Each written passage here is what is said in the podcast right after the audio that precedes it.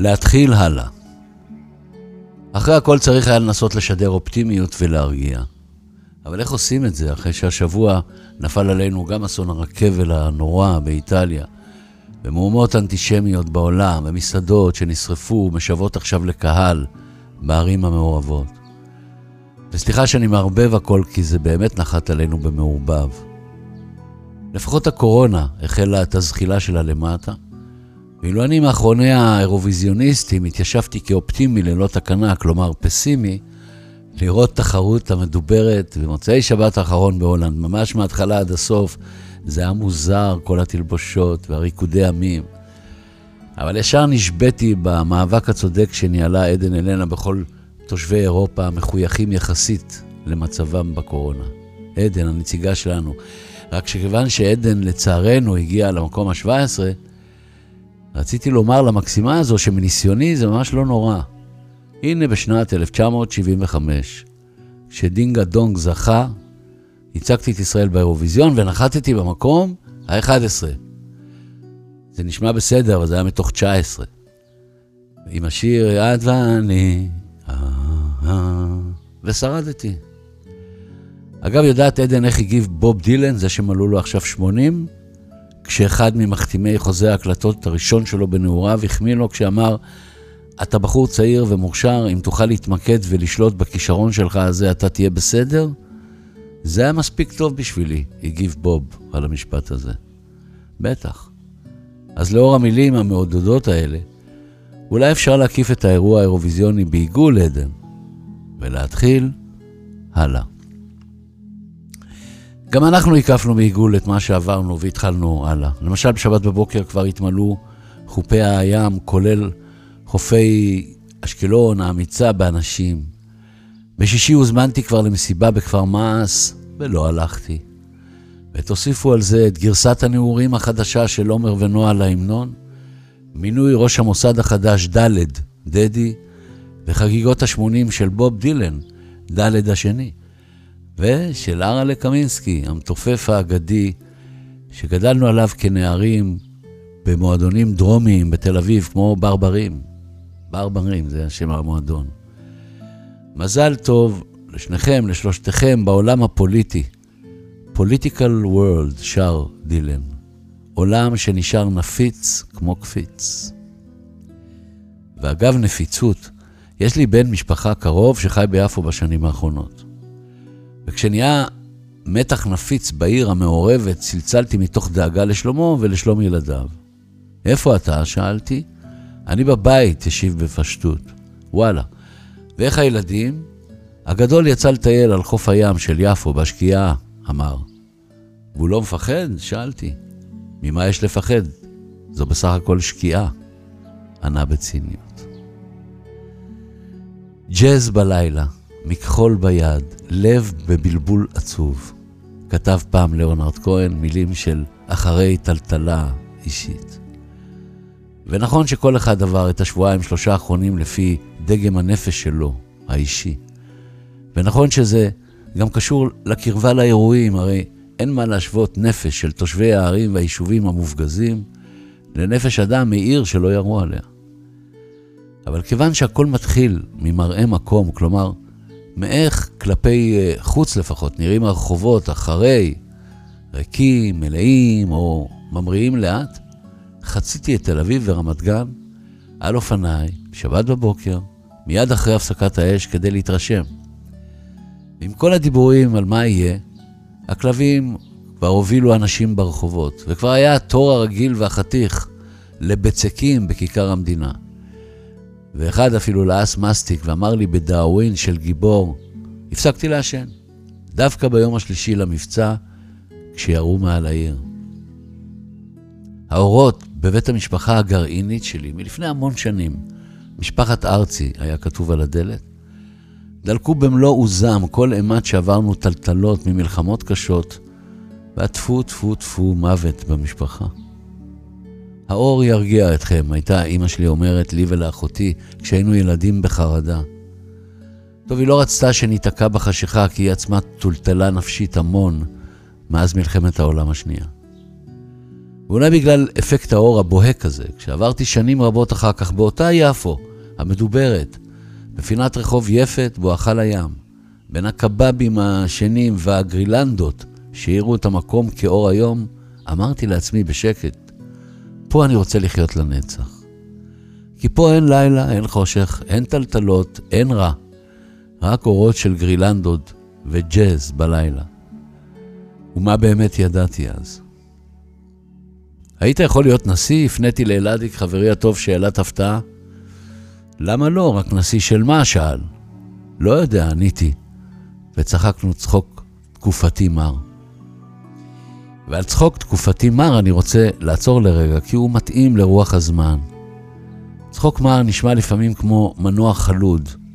והוא מעיד שמשהו בעצבים המרוטים שלך לא פיקס, או שאתה מעשן המון.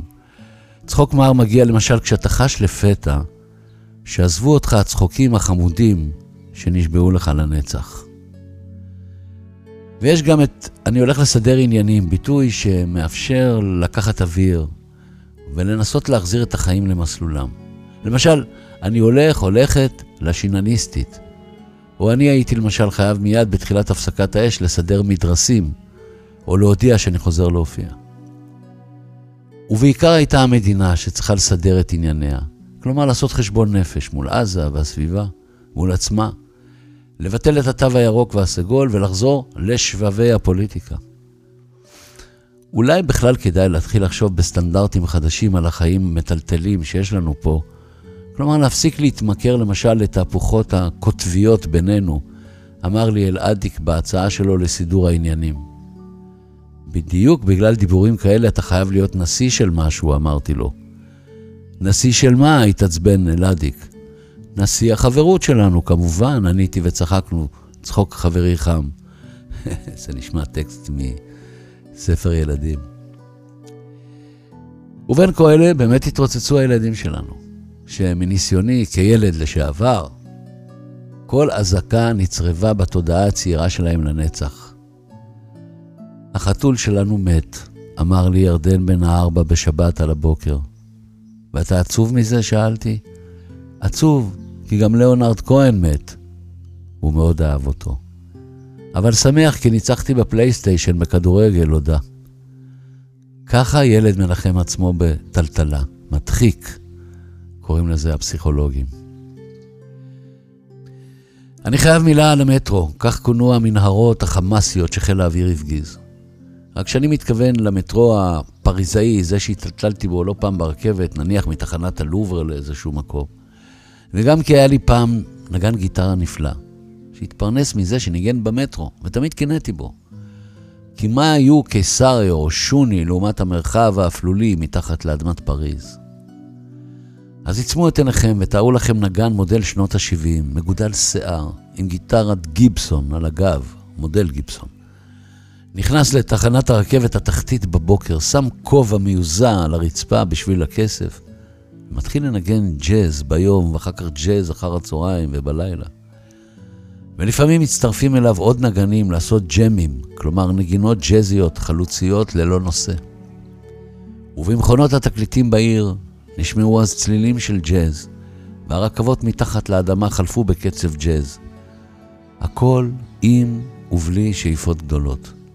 וכמובן ללא פגזים חודרי קרקע למטרו המאיים. הנה לכם שורת ג'אז נפלאה של ליאונרד כהן שאני אוהב. את תלכי לדרכך, וגם אני אלך לדרכך. את תלכי לדרכך, וגם אני אלך לדרכך, כתב בקשר לאהבה. ואילו בוב דילן, בן ה-80, כתב בספרו כרוניקות, ספר מומלץ באמת. הוא כתב שם את מה שחש אחרי שחתם על החוזה, חוזה ההקלטות המיוחל עם חברת לידס מיוזיק. באתי מרחוק והתחלתי מלמטה למטה. אבל עכשיו הגורל עמד להתגלות, והרגשתי שהוא מסתכל ישר עליי ולא על אף אחד אחר. שמעת עדן? שמענו אנחנו. גם אם זה בסוף גורל שיסתכל אלינו ישר לפרצוף, צריך היה לסמן את הכל בעיגול. כלומר, לא להתעלם ממה שקרה, אבל להקשיב לקולות שלנו, כולל הג'אזים, להתכונן לבאות, ולהתחיל הלאה. זהו, מאחל לכם בריאות טובה ורק טוב ושבת שלום. להתחיל הלאה, שלמה ארצי.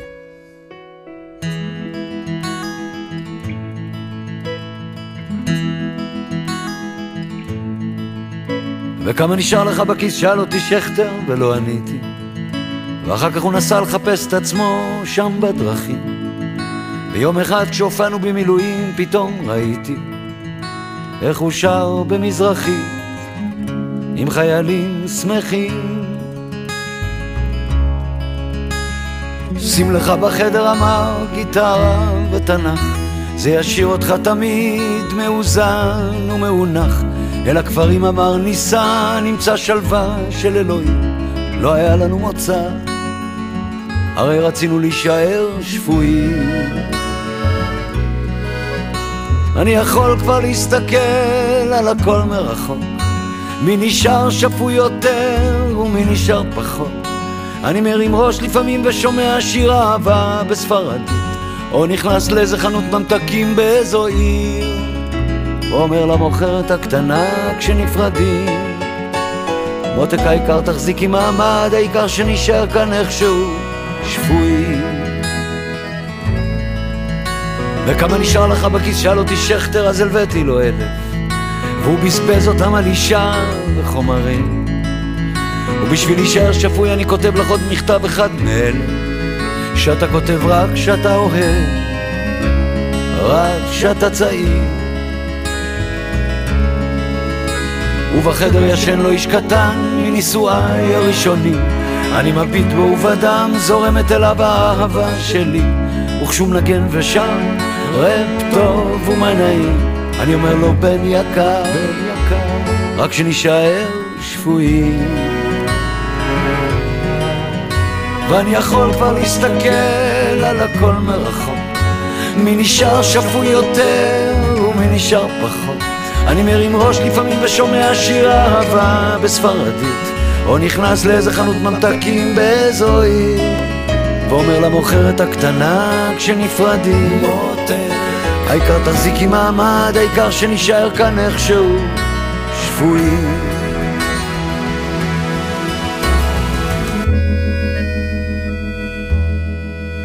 את שכטר מצאו מת בפריז בלי אהבה, בלי כסף. אני עוקף את המשאית שבאה ממולי. חושב על אלוהים שנהיה זקן ועייף כי העולם שלו נהיה להפך ממה שהוא התכוון כשהוא ברא אותו. בשבילכם ובשבילי ובחדר הקטן שני סינים אבודים. הם מסיידים אותו לבן כמו השמיים של פקין. וכבר חודשיים שאנחנו לא ביחד תגידי לי מה זה אומר? ואני נוסע לצד השני של העולם לשמוע את פול סיימון שר. ושוב אני אומר אני יכול כבר להסתכל על הכל מרחוק. מי נשאר שפוי יותר ומי נשאר פחות אני מרים ראש לפעמים ושומע שיר אהבה בספרדית. או נכנס לאיזה חנות ממתקים באיזו עיר. ואומר למוכרת הקטנה כשנפרדים העיקר תחזיקי מעמד, העיקר שנשאר כאן איכשהו. כן אני יכול להסתכל על הכל מרחוק. מי נשאר שפוי יותר ומי נשאר פחות אני מרים ראש לפעמים ושומע שיר אהבה בספרדית. או נכנס לאיזה חנות ממתקים באיזו עיר. ואומר למוכרת הקטנה כשנפרדים העיקר תחזיקי מהמעמד, העיקר שנשאר כאן איכשהו שפויים שפויים